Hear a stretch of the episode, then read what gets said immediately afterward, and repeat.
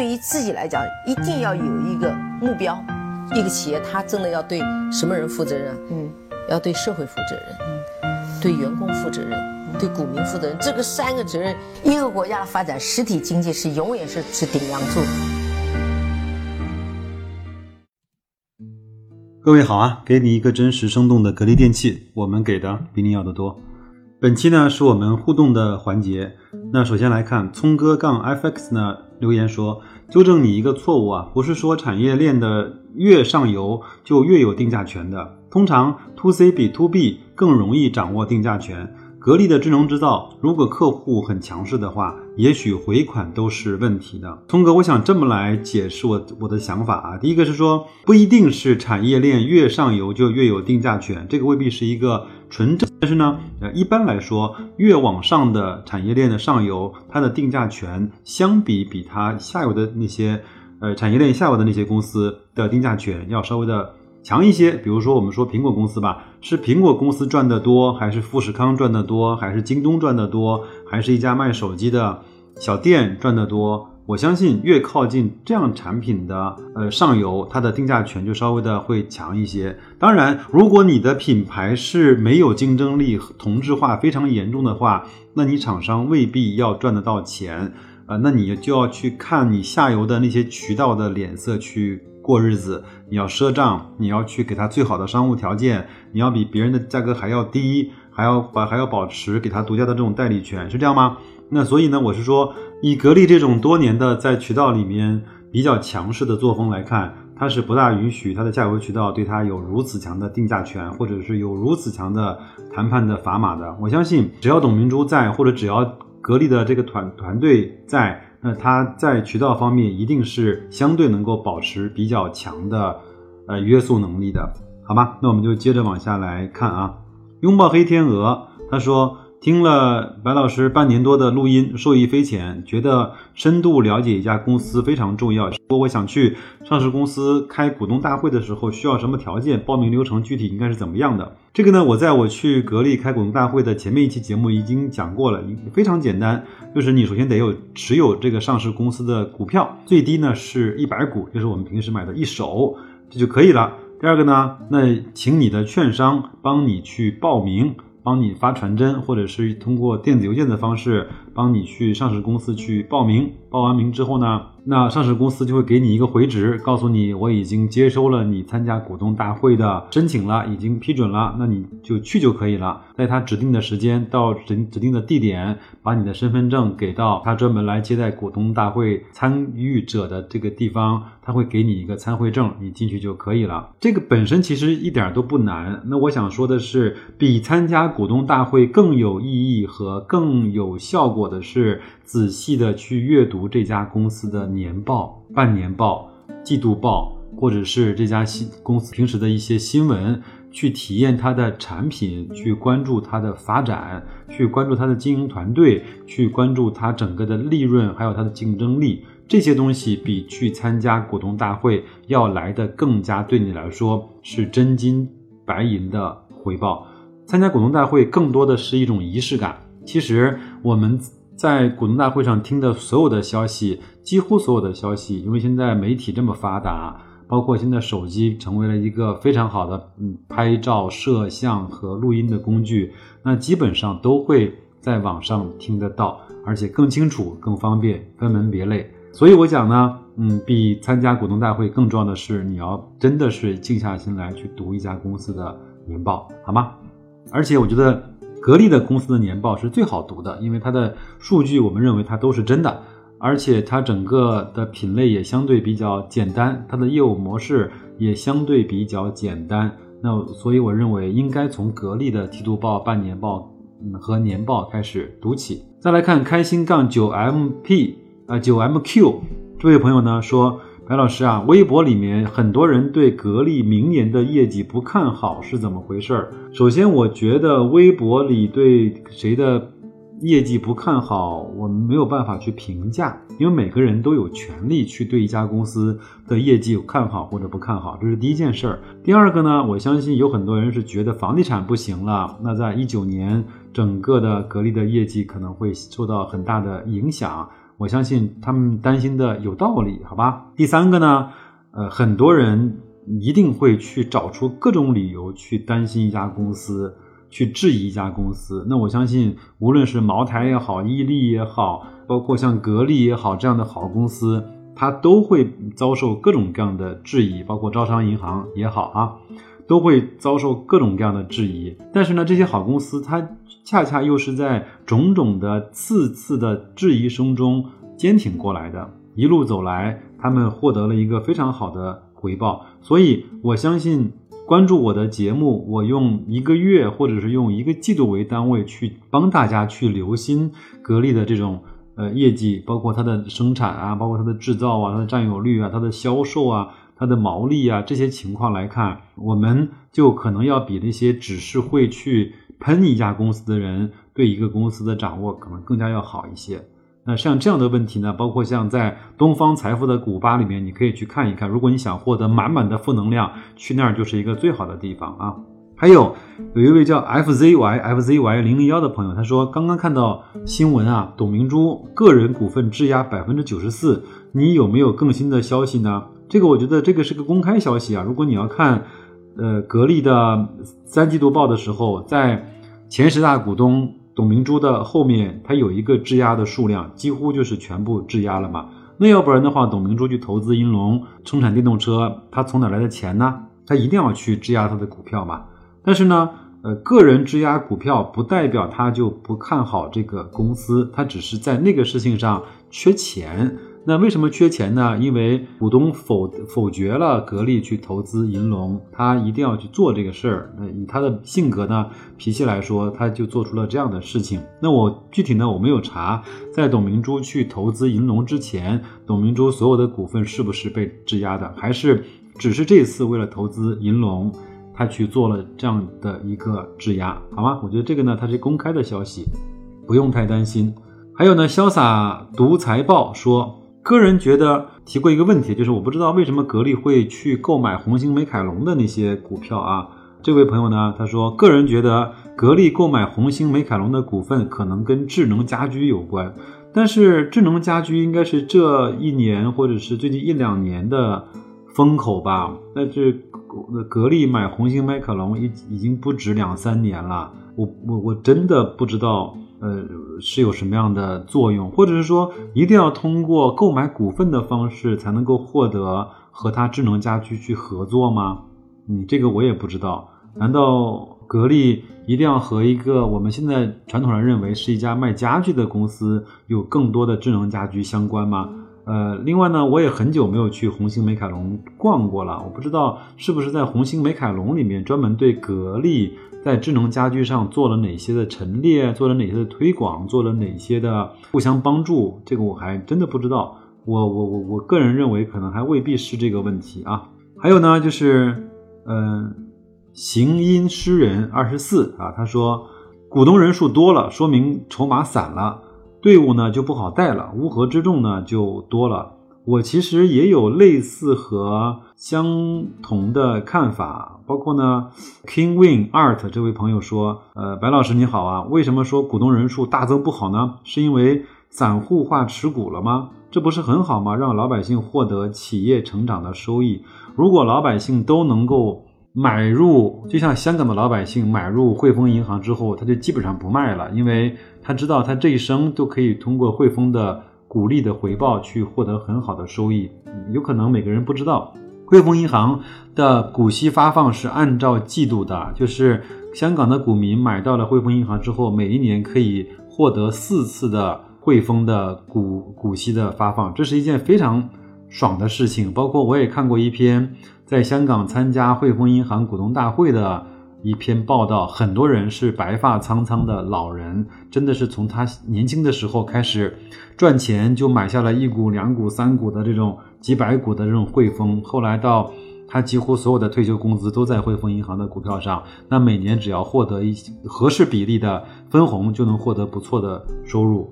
呃，我们如果每个老百姓像这样的去看待中国的这些好公司，买入这些国有银行，买入招商银行，买买入中国平安，买入上汽，买入茅台，买入格力，买入双汇、裕通这样的非常有良心的公司，愿意分红的，包括沪宁高速、呃粤高速这些公司，长江电力这些公司。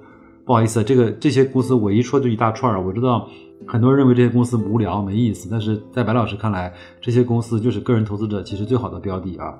那如果都能够买到这些公司，它不卖的话，穿越了几个牛熊，那真的是到你年老的时候，每年的分红你就会。非常的舒服，我觉得你拿任何一家公司往前推十年去算，你当年投的那十万块、二十万块，现在每年变成的股份数，你能够带来的分红，你算一算，都会让你吃惊的。有一句话说，价值投资什么时候开始最好？第一个答案是十年前，第二个答案是是现在，现在就开始去投资最好的公司，去拿它的分红，而不是去拿它的价差，好吧？还有呢，杀手二八八幺这位朋友说：“白老师啊，你对高瓴资本的减持有什么看法？我们看到的都是利好，它的信息渠道要广得多。在现在格力增速这么快、估值这么低的情况下，它还不停的减持，是不是有我们不知道的东西呢？我觉得我们可能正常的朋友呢都会犯一个错误，就是认为那些机构是很权威的。”呃，无论是公募还是私募，他们背后都是人，只要是人就有劣根性，只要是人就有人性的弱点。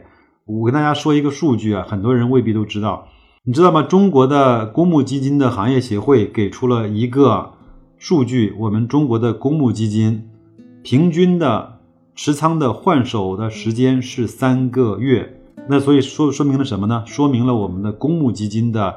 操作的水平、操作的手法也就和散户差不太多，所以呢，我个人我是基本上，或者说我从来不去买那些主题基金、行业基金或者是偏股型的基金。我买基金，我只会投指数基金或者是 ETF 的基金，比如说呃那个医药的 ETF 啊，包括上证五零啊、沪深三百啊、中证五百啊、券商的 ETF 啊，我只会去买这一些。我很少，或者我几乎从来不会去买那些所谓的行业基金、主题基金、偏股型的基金，这些我认为它都是基金经理在后面，而且，嗯，我知道了基金经理的考核，它是以排名为最终目的的，它不是以给他的投资者和基金的持有者赚钱为最终的目的的。那这样的考核方式就一定带来了这种追涨杀跌、抱团取暖，或者是嗯直奔热点，甚至是。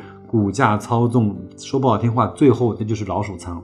所以我觉得不用对高瓴资本的减持有这么多神秘的看法。而且我看了一些数据之后，高瓴资本也不是完全减持了，它从持股百分之零点七五变成了百分之零点七三，刚刚好低于董明珠的百分之零点七四。所以呢，它就下来了一点点，它并不是清仓式的抛售式的这种减持，好吗？这位朋友，杀手二八八幺，不用太担心啊。也不用把它看得太神秘和太权威，我们自己通过公开数据一定可以比像这样的呃私募的基金对一家公司来说了解的更加的细致。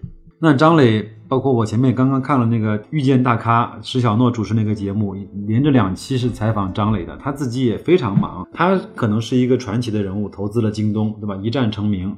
但是他下面的基金真的是自己能够去看吗？他到底有多少时间可以去对格力电器进行非常细致的关注呢？还不是那些产品经理去基金经理在做这些事情吗？我觉得不用太担心，好吧？还有呢，孔雀零三幺幺他说，今天得知美的要回购十八亿股份，呃，注销，不知道是真是假。真是不知道格力会不会效仿。首先呢，我给他的回复是说，美的不是回购了十八亿的股份，而是回购了十八亿元呃价值的股份，已经完成了。当然，我个人也非常呃尊敬这样的能够在这样的情况下去回购股份的这样的公这样的公司，在港股包括在美股回购股份并且注销，是一个对投资者来说非常好的一个事情。包括可能这两天看新闻，伯克希尔哈撒韦就是巴菲特那个公司又开始去花现金去大量的回购自己公司的股票。呃，他的股票现在应该是在二十八九万、三十万美金一股。那他认为，在这样的情况下，他依然还是嗯被低估了，而且他手里面有很多的现金没有地方用。据我所知，应该是多达了千亿美金之巨啊。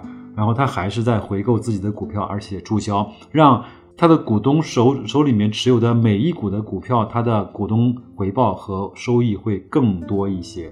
格力呢，可能它是因为它国企的这个背景所在，它没有办法去做这么灵活的这方面的操作。但是如果我给董明珠提建议的话，我真心建议他去拿账面上那些现金，在这个时间点去回购自己的股票，哪怕去给自己的员工做全员持股呢？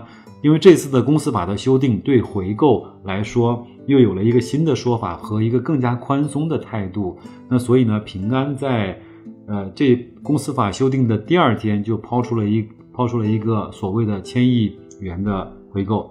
呃，如果能够格力能够像这样做，我是双手称赞的。再来往下看，酸汤小丸子啊，呃，这个也是个老朋友啊，经经常给我提一些非常好的建议啊。呃，他说你好，白老师啊，听了你这期节目呢，有些感想想跟您交流一下。很多人都期盼着牛市，其实呢，很多人赔钱的原因就是在牛市高涨的时候高位冲进去，当然是这样吧。嗯，那个时候呢，市场呢已经失去了投资的价值。反而熊市才是最好的播种时刻，很多优质股票打折促销，想不赚钱都难。人们应该熊市踏实，因为相对的公司质地和价格已经非常的吸引人。牛市谨慎，因为那可能是短暂的焰火。确确实是这样，我认我认为这这个呃小丸子说的非常的好。如果你是一个刚刚没有经历过一两轮牛熊的投资者，听到我这段话的时候。呃，那你就把这段话，我觉得你甚至可以写下来。熊市的时候买股票，熊市的时候买股票攒股份赚钱换股票，牛市的时候慢慢卖慢慢卖，把它换成钱回来，然后呢，你就可以去好好的去过冬，去迎接下一轮的牛市和熊市的这种切换和转转换。但是我还是想讲一句话，如果你这个人不是经经历过一两轮的牛市的话，嗯，外人再怎么讲，很难很难，从外人的这些话里面获得他自己真实的就是经验和教训。我还突然想起来，以前吴伯凡讲过一句话，他说这是黑格尔讲的，他说人类呢。唯一的能够从历史上获得的经验、经验教训，就是人类从来不能够再获得经验和教训。这句话讲的非常有意思。一个人只有自己撞了南墙，才知道原来别人的劝都是对的；一个人只有自己吃了亏，才知道原来自己犯的错是有价值的。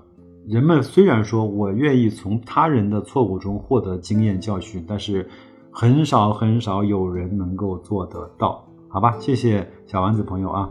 再来看看大汉兄王朝啊，他说我也参加白老师的早起大军啊，因为我那个节目呢都是在早上六点零六分发的啊。好行业、好公司、好价格，低估买入，耐心持有，高估卖出，拼谁身体好，活得更长寿，这就是我心有所体会的投资法则，非常好。如果能够做得到的话，我相信你的投资的回报一定会非常的不错。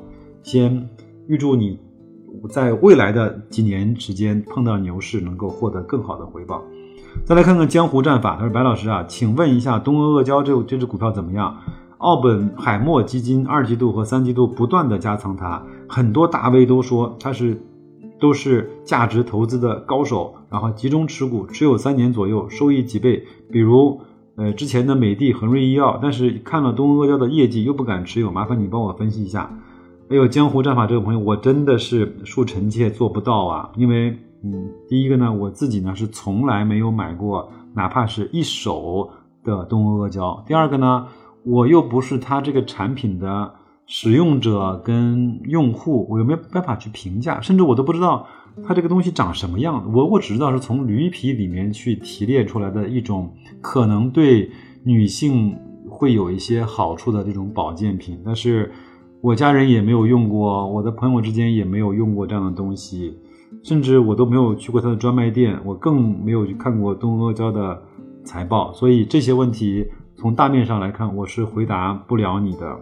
还有个呢，你说有一只基金，你不断的加仓它，呃，不能够作为你去买入并且持有它的理由，因为你不知道基金为什么会加仓它。第二个呢，你也不知道基金什么时候卖出它。所以他的理由做法不能够成为你的理由和做法。还有你说集中持股，呃，持有三年左右，收益是几倍？我觉得可能你想多了。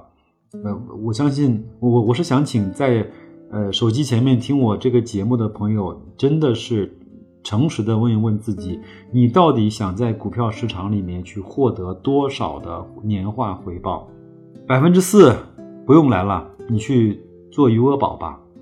百分之八可以的，其实加上低估加上股息，就能够打造一只相对还不错的。百分之八收益的这样的一个组合。另外呢，从公募基金公布的官方数字来看，呃，从呃两千年到现在，公募基金所有的平均回报率是百分之十一到十二。那所以无你无无论牛熊，你买入并且持有到现在来看，这么长时间拉开来看，你就是可以获得百分之十到十一的这种回报，好吗？那你想获得百分之十五，那你就要去想一想，要去要去要去钻研一些。不是一个随随便便的动作就能够带来一个非常好的成功，随随便便的想法和动作只能够带来一个随随便便的结果。